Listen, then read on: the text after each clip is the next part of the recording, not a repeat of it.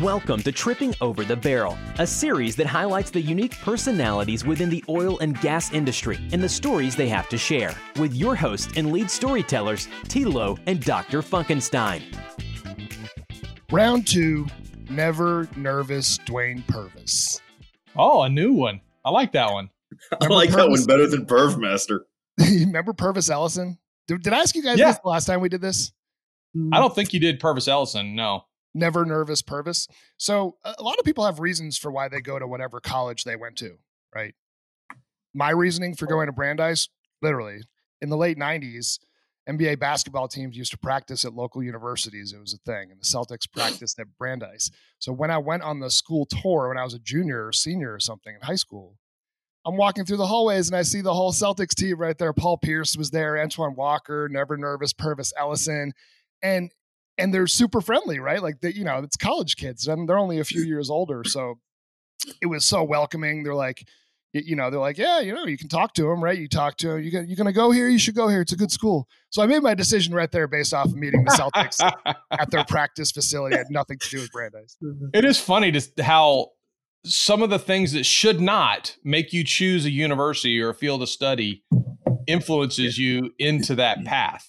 You At know, that age, yeah. I mean, my daughter, when she was the, the oldest, when she was choosing a school, she she applied to A and M and was kind of put into the second tier of acceptance, and uh, she didn't like that. But when she started looking at her next school, she said, "No, no, I want the the Saturday Division One experience, big time football on campus." You know, so that was okay. Now we're down to whatever universities that that meets yeah, you know, and really shouldn't be why you choose a school, but I understand why the presence of universities use sports is what they call what the the window to the university. You know that it does it is does have meaning. Well, I'm looking forward to going to um, an A and M game. Tim, I think you said it's November 19th or something like that. I'm I'm gonna do it. I mean, I'm in 100 percent against UMass. Yeah, well, we definitely need to do that. So, um, and now now we're transitioning to Dwayne, who does not have any interest in sports. So we'll uh, A and M None. games are fun though. You don't even have to like football to like an A and M football game. Oh, that's that's true. I mean, the tailgating now, which wasn't a big deal when Dwayne and I were in school, but oh. No, tail, just tailgating. We go up there and we'll tailgate with no intention of ever going to the game, just sitting out there and talking to people and you know meeting folks. It's a- It just it's a whole day event. oh yeah, absolutely. Yeah. So And yeah, I, I did that for a, a reunion not too long ago. It was really nice. Let's talk ESG. I want to talk about the Carbon Expo. Um, the, the topic of, of ESG, environmental, social governance, for those who aren't familiar with the term, um, is something that Dwayne is laser focused on. I think Tim and I, by default, um, have had to become more focused on this, and I've taken a real curiosity to it as more and more money starts to flow in, and larger operators in particular are looking to uh, identify what the energy transition looks like for them. So, Dwayne, tell us a little bit about the Carbon Expo, and then let's jump into some of the insights you've seen, even since the last time you came on, as we Yeah. trend here in 2022. So Tim and I are about the same vintage, and uh, I've been in the industry 26 years now. I saw the world starting to change again. It's changed a couple times on my watch, and I, uh, but I was seeing the energy transition differently than everybody else. It seemed like my whole indus- our whole industry took this defensive posture. The the estimates say that we're going to take it's going to take three to six trillion dollars of investment per year. The pathways toward an energy transition require geothermal and solar and wind and carbon sequestration. I said, we can do that. We know all that. So the, it's it looks to me like that the energy transition is a fantastic opportunity the, the world is creating the demand. We've got the skills, we've got the assets, we've got the science to take advantage of it, and we should be leaning into the opportunity. And that's why I made Carbon Expo. So look, it's it's it's a good thing to do from a moral, ethical, scientific thing to do. Hundred percent, we need to reduce the amount of of CO two that we litter into the air but that really has never gotten uh, industry very motivated. right? Yeah. But there's an opportunity. So if the world's going to pay for it, man, let's do it. It's a it's a win-win all the way around. So the the expo itself is it? It's a conference uh, with sp- kind of a traditional uh, conference. Oh, that kind of hurts, Tim. That kind of hurts. Oh. just try to just try to get the definition. Right. No, so we're doing it is a virtual conference. Uh, I was recording a promo video for it yesterday, and the first slide was a picture of Zach Galifianakis with, between two ferns. So your most virtual conferences are like uh, community access television, right? Except not as funny as Zach Galifianakis. And um, most ESG conferences are a bunch of talking heads. And a little, yeah. Had a little slide there about uh, Ron Burgundy, you know, who is, uh, yeah. I think they call it yogging. I'm not sure. But, but these are people talking in abstracts. This is what we got to do. Never mind that. Carbon Expo is a, a virtual conference, social media style, and focused on how to get stuff done. It's a business exposition for oil and gas in the energy transition. So the well, some of the cool things we can do um, is you can search the attendance list, so you don't have to worry about walk, randomly running into people walking around the exhibit hall. We have a, a virtual breakout room for lunch. We'll have a couple dozen rooms organized by theme. So instead of sitting with some random person at a at a tin top table and hoping you have something in common with them, you go find a table of people who are going to who are interested in methane emissions or Bitcoin mining or uh, plugging wells, and you can network with people with common interests. We're going to have a uh, virtual happy hour. I, I, I keep that in my bottom drawer. oh, here we go. It's eight. Can we do this? Is this is this like no, no, go ahead. Let's product. Yeah, the product placement. Oh, that's like a, what's a crown actually, reserve? Actually, my real favorite's TX. TX is my real favorite. This was a gift but I keep it in my bottom drawer. Th- so we have a virtual happy hour for an hour and a half. For those, not, for those not watching on YouTube, oh, uh, Dwayne held up a uh, Crown Royal Reserve bottle for to uh, entice Jeremy and I away from the the show. Here, go ahead. All right, thanks, Dwayne. But you keep it in your bottom drawer. Keep it in my bottom drawer. Actually, truth be told, it's a top drawer, but never mind that. Um, because uh, for occasions like this with BYOB 90 minutes choose a room based on your geographic area. If you're working in West Texas, go hang out in the West Texas breakout room for a while. If you're working in California, we'll work, hang out in the um, small live video breakout room in California. And then the uh, the other thing uh, is that all the presentations are going to be focused on something a little bit more practical, and then they're going to be available for six months after. So you you you can come as one day conference. Uh, you can bebop around, video chat with exhibitors, video chat with other attendees, uh, watch a pre-recorded video, do a live Q and A, go back and search, and if you miss something, come back on Monday. So we're trying we're trying to make it as, at least as good as a as a live conference with uh, hmm. with no Omicron. Yeah. When uh, when is it? March the fourth carbonexpo.us will tell you about it. Okay. And we're going to be on March March the 4th. Let's March 4th with this ESG Carbon Expo. Haha. Anyways, so uh, I'll be in I'll be in Canada uh, then, but I'd still like to to attend if if that's at all possible. Yeah. I wanted to talk about uh, the market in oil and gas and ESG, and this is an observation. I had a meeting with a top 20 domestic operator last week. Um, and I had sent them some information on the ESG solution I wanted to approach them about. This was the most educated and researched I've ever seen a group coming into that meeting. Whatever information was passed on to them relating to ESG, they devoured and they did extra research and they came very prepared, which shows me the level of seriousness amongst large operators is is mm-hmm. there. I mean, it was really, really impressive to watch the the caliber of people, most of them with advanced degrees, a lot of VP, director, C levels saying this this is this is the priority. Yeah. And and it was really, really kind of cool to see that because oftentimes it's it's the opposite, Tim. We're pushing, we're pushing, pushing, pushing. Yeah, yeah. Put this yeah. on the table and they grab it. It's like, oh, cool. All right. Yeah. Well, well this is like I, was just going to echo that with the, you know, uh, we talked to uh, Jeremy Sweek a couple weeks ago, and you know we what we kind of found out from him or what we discussed is some companies are out there going to be very aggressive and upfront and and uh, kind of thought leaders, but he said most of them just don't want to be last. So they're gonna they're gonna just they're gonna let everybody kind of pull pull them through. Yeah. So they're not last, but they they're they're also not going to go be first. And I think well, that's the nature of leadership, though, isn't it? Right. There's and there are some folks who really see this as a priority. Yeah, They really see it as a valuable thing. There are other people who resent it, but the fact is, it is a fact of life. You cannot get away from it.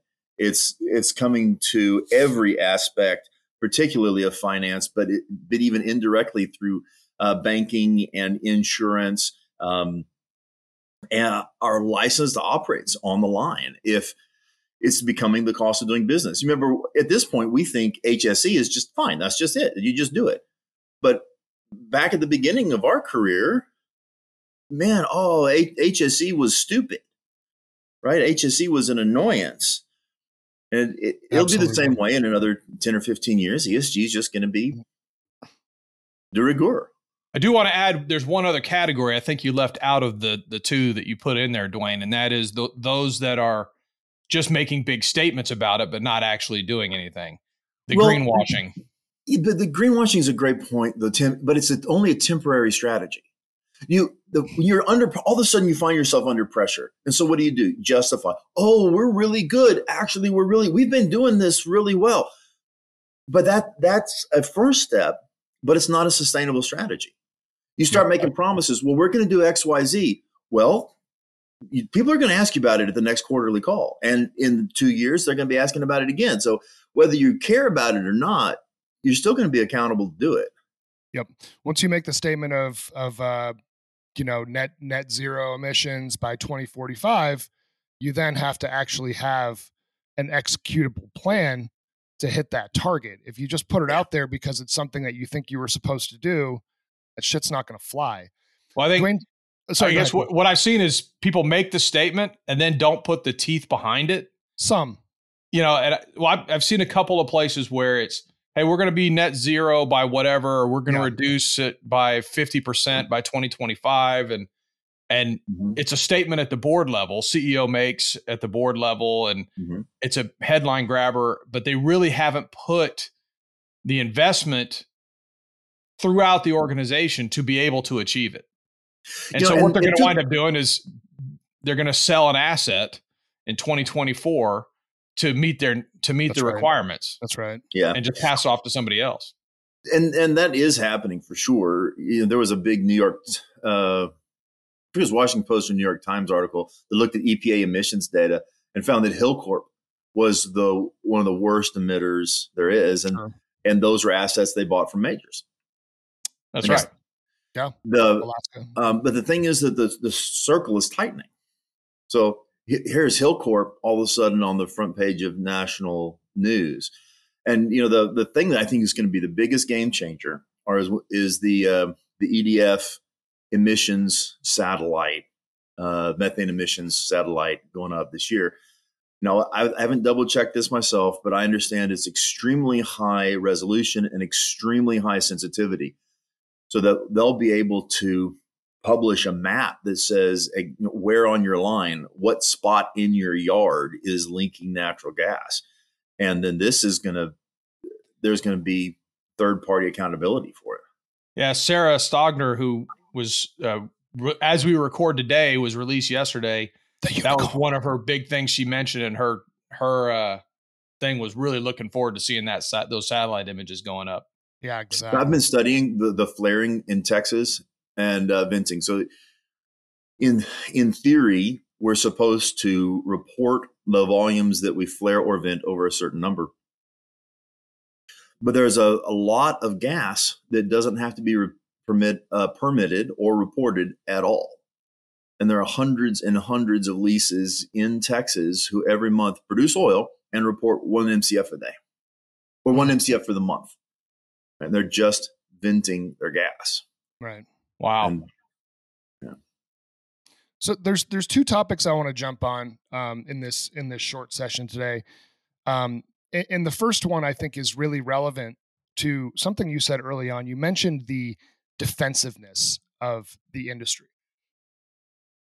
And and and I think that this actually goes back a very long time and it's going to be something that fundamentally will be hard to shift. This is why. If you think about the etymology of the oil and gas industry, marketing in oil and gas is something completely different than marketing to everybody else in the world. It's sales, right? You don't actually have to market your product. People always want your product. Now, I love that. Sudden, now all of a sudden you're 80 some odd. Yeah, I'm a marketing guy. Not that not oil and gas marketing, like a real marketing rest right, of the world. Right, right, Um, but but that's that's created this situation where all of a sudden, well, you've always wanted my product, you need my product, right? So then you feel like, okay, we're special. You need what I have, right? Now all of a sudden, somebody's telling me I don't need what you have. The industry's response is, yes, you do. And it's like, okay, yeah, right. But that's not the way we need to start this conversation, right? You're feeling threatened because people, we're not taking this away, right? We're just trying to find a, an appropriate right. means. That's one, the defensiveness and the posture. So if you want to talk about that, go ahead. And then I've got another point. No, I, I agree. And it's the wrong response entirely. I mean, it's not, it's not wrong that we're going to be using oil and gas for a long time. The question is how much and how. And for those of us in the industry, the question is the trajectory of how it turns the, the full range of possible oil demand forecasts from the IEA shows um, a long plateau to 1 or 2% decline, or at the most extreme, a 5% decline per year in oil consumption. 5% decline per year is not really very high. And, it, and we still exit 2050 in something like 23 million barrels of oil per day. Now, whereas it was not one that is not really going anywhere. But the inherent natural decline of existing oil fields is about five percent. Maybe yeah. it's six. So if our demand is declining at five or six percent, well, then we don't need to add new reserves, uh, add uh, add new fields. We don't need to explore. If we're declining at two percent or three percent instead of growing at one or one and a half percent, we need a whole lot less exploration. And that rearranges the industry. The production engineers, they're going to shut the doors. The landmen, the geophysicists, and the explorationists are going to be the first out the door. But the second thing, natural gas is a totally different story. Natural gas has real legs. I'm a I'm a, a bull. Yeah. But in both cases, we have to change the way we use it. The change the way we do it. Um, but the good thing is, we're you know, we're in the right position to to clean up the fuel. So the, the theme for Carbon Expo this year is the dawn of counterstream. So upstream, midstream, downstream, flow our products down where we make good and valuable things, but we make this pollutant, this like plastic semi-permanent molecule that goes into the air. Well, if we capture that and counterflow it back yeah. to where it began, all of a sudden you can have the benefits without the pollution. Hmm. So uh, you know, this this is a term I, I coined. I call it count, the counterflow business to take our waste products back to the beginning, whether it comes from um, carbon taxes, cap and trade, or voluntary carbon markets, which are growing. There's going to be plenty of demand, and we've got the science, we've got the skills, we've got the assets. So we did. If we add this segment to our business, then then both are true. Right? You continue using oil and gas, yep. And in fact, you can also pay us, and we'll clean it up for you. You can have the benefit of using our fantastic product, and we'll clean it up for you. Uh, I mean, that's the approach that that needs to be taken. The good stuff, Dwayne. The the final point I wanted to make is around um, the talent that the oil and gas industry is able to attract, or lack thereof, and that's all I really need to say on that topic. however, however, if oil and gas companies start positioning themselves as energy transition leaders, ESG leaders, EV, yes. you throw different buzzwords out there, cut some of the pride of just being an oil company, you will attract the best of the best who are excited mm-hmm. about an energy transition. Well, and that's listen, I'm I'm studying uh, sustainable energy at Johns Hopkins right now and and there are some people in my cohort and in my my classes who really are all in renewables but mostly it's all in i want to make this happen Yeah. There's no serious discussion of an energy transition, which is a long, mul- complex, multifaceted, multi step process. But there's no route that doesn't involve oil and gas. Right? The, the question is how? Eh, The, you know, the, the SPE, the Society of Petroleum Engineers, and the AAPG are looking at a merger. Hmm. My belief is that we need to change the name of our society of this joint society. We're no longer petroleum engineers and petroleum geologists. We are subsurface engineers and subsurface geologists. Because we know all about drilling and completions for four, four, four different kinds of geothermal. We know all about um, pipelines and injection and geomechanics and pore space and conservation of energy for carbon sequestration. We know uh, how to make hydrogen in a fire flood. We've got multiple skills that are essential to this process, both directly in uh, the oil and gas part of the transition and in the adjacent parts that are going to grow piecemeal and part wise over the next 30 or 40 years. So we, I agree, man. You can't uh, get people to sign up. I had to change the name of the class I teach at TCU. Yep. Yep. And the the, the, the mandate to me from the university was a third of the class was supposed to be about sustainable energy. Took me a little bit to figure it out, but a third of the, a third of the class is about sustainable energy now. Yeah, I'd be I'd be curious maybe to sit in on, on one of those classes and audit it, see see what you talk about, see what the engagement looks like. So I, No. I, I uh, the uh, you know the transition is is interesting, but I, I want to go back to uh, you know we had Dr. Spath on in December, That was great. and he stopped short of you know we're not changing the name of the department, but he did echo a lot of what you said is that hey, we know the subsurface, Yep. Mhm. petroleum engineers as they are now are the ones that know how to do all the things that you just mentioned. So it's, it's interesting that you know the thought process is all there, but you have uh, you know University of Oklahoma changing the name of their department, like Mhm. you know, and uh, what is it? Uh, Total changed their name to Total Energies, Mhm. um, just to kind of before them. so that's happening, uh, and, and it's really kind of starting to change the focus. Of course, BP tried it in the '90s with Beyond Petroleum. I'm not sure that that ever really took, but Well, SME did the same thing. I was just went to the letters, whatever. yeah. I, I I, wanna- Go ahead. no, I just get frustrated with. Um, well, this is back to your marketing point, Jeremy. I get frustrated with the the silly hats um, that people have to put on sometimes to to look good. Yeah. What Well, it goes mean? Back into tons the, of hats. That's my whole company's model. is a hat. Oh. I actually branded this Red Sox hat with my own mo- logo right Look Hey, at now. look, look, look, I, I branded my vest. Not Tim. Tim's just got an A&M shirt. No big deal. No, no, no. This is just a regular old shirt. This time, Razorbacks? not, not, not branded. It's kind of actually it is kind of more of a crimson color than it is uh, a maroon. But I see it. but uh, so Dwayne, you know, you you put out a lot of uh, content on LinkedIn. That's where I receive it anyway. You probably put out in other locations, but um, one that recently, and I think this is kind of a, a point I wanted to come back to. Right now, as we record this, there's a saltwater geyser out in West Texas. I guess we're on day 14 of this thing erupting. Um, in what I think, what I understand to be an old abandoned well, uh, an old Gulf oil well, which is now, you know, Chevron and so on.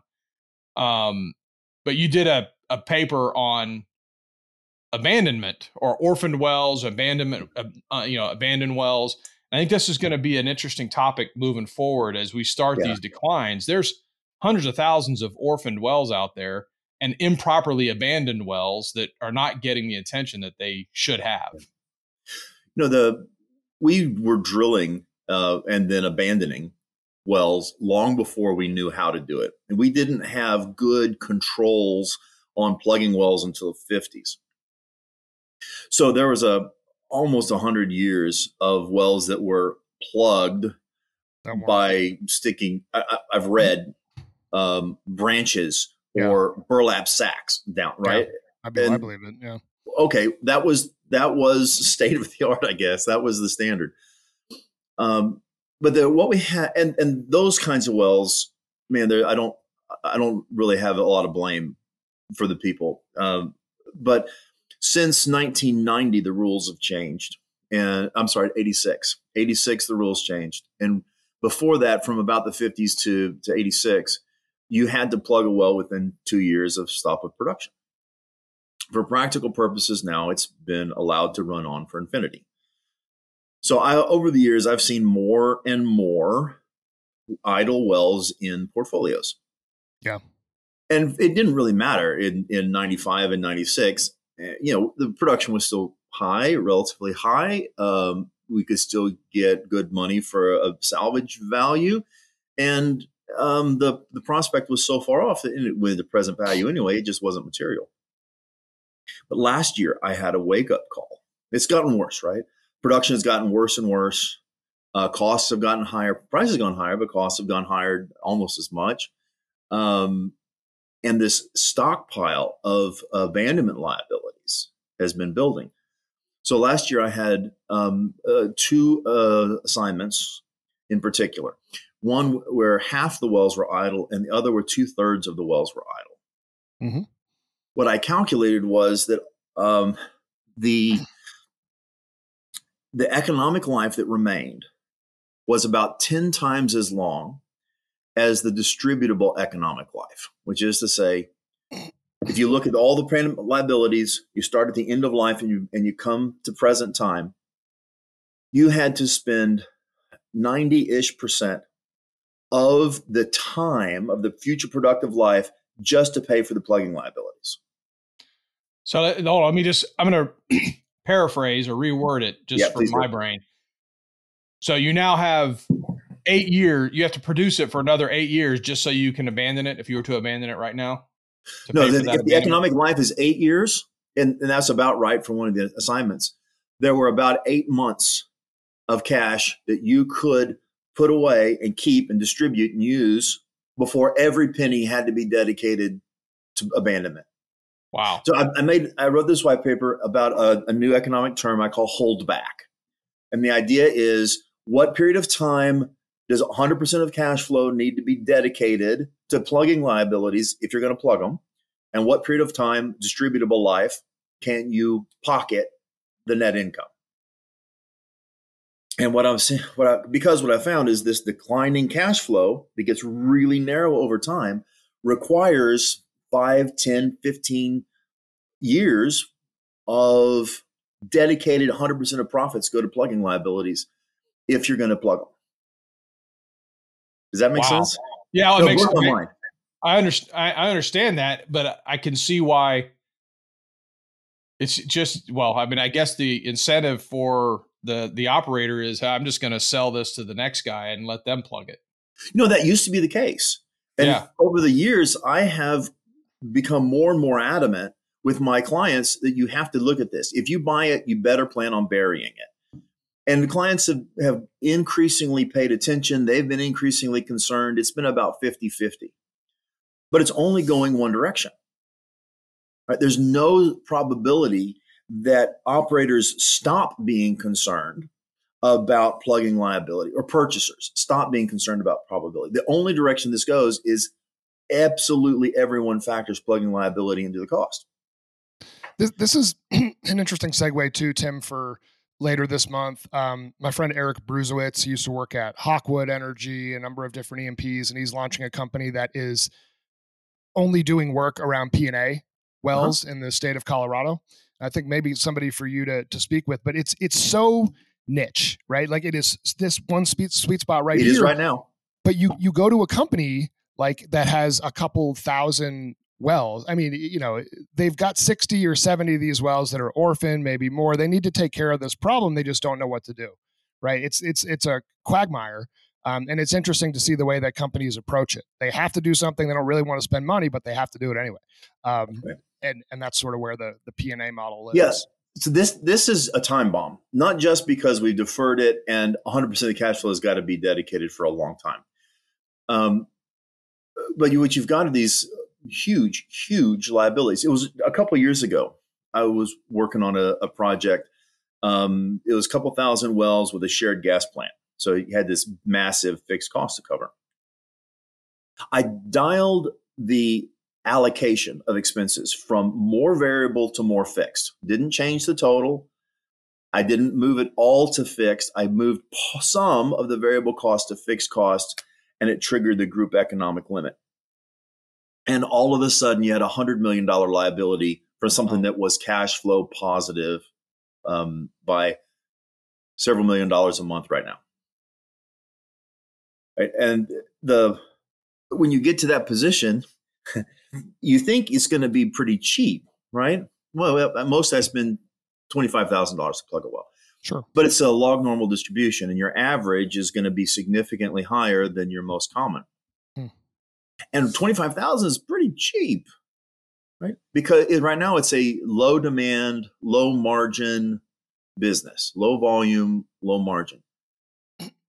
If this um, time bomb explodes, if there's a change in regulation, if there is um, something like a, a, couple major companies factor this in to their uh, ESG um, plans and their their discussions publicly, well, then you're going to see demand go up and costs will go up, and then all of a sudden it it becomes um, feedback loop, and that I'm I'm really right now it's hard to make a business, but at some point there's going to be a trigger, and and plugging abandonment is going to be a good business.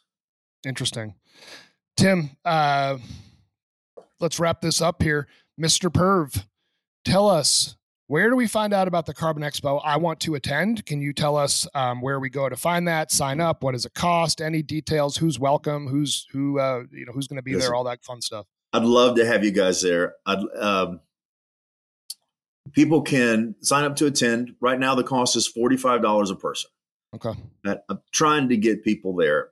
Uh, the because the the more people we have, the more beneficial it is. Sure. Um, booths are a couple hundred dollars a piece. Uh, you can sponsor a live video breakout room, host a live video breakout room for just like two hundred fifty dollars. You can um, sponsor or advertise uh, and would love love to have you. We're looking to get upstream, midstream, and downstream folks there. You know, the, at this point, yeah. the downstream are the um, are the people who create the product. And uh, right. All right. And carbonexpo.us is the, carbon, is the URL. Carbonexpo.us. That's carbonexpo.us. 45 bucks Thursday. March 4th. I'm going to attend. Um, definitely going to blast this out to my network. Re- really intrigued about this. I think we're going to see a rash of these types of shows, but um, you you leading it from this perspective, I think, is going to be of, of major value. And I loved having you on here a second time. Uh, let's let's definitely keep in touch and, and push this message forward.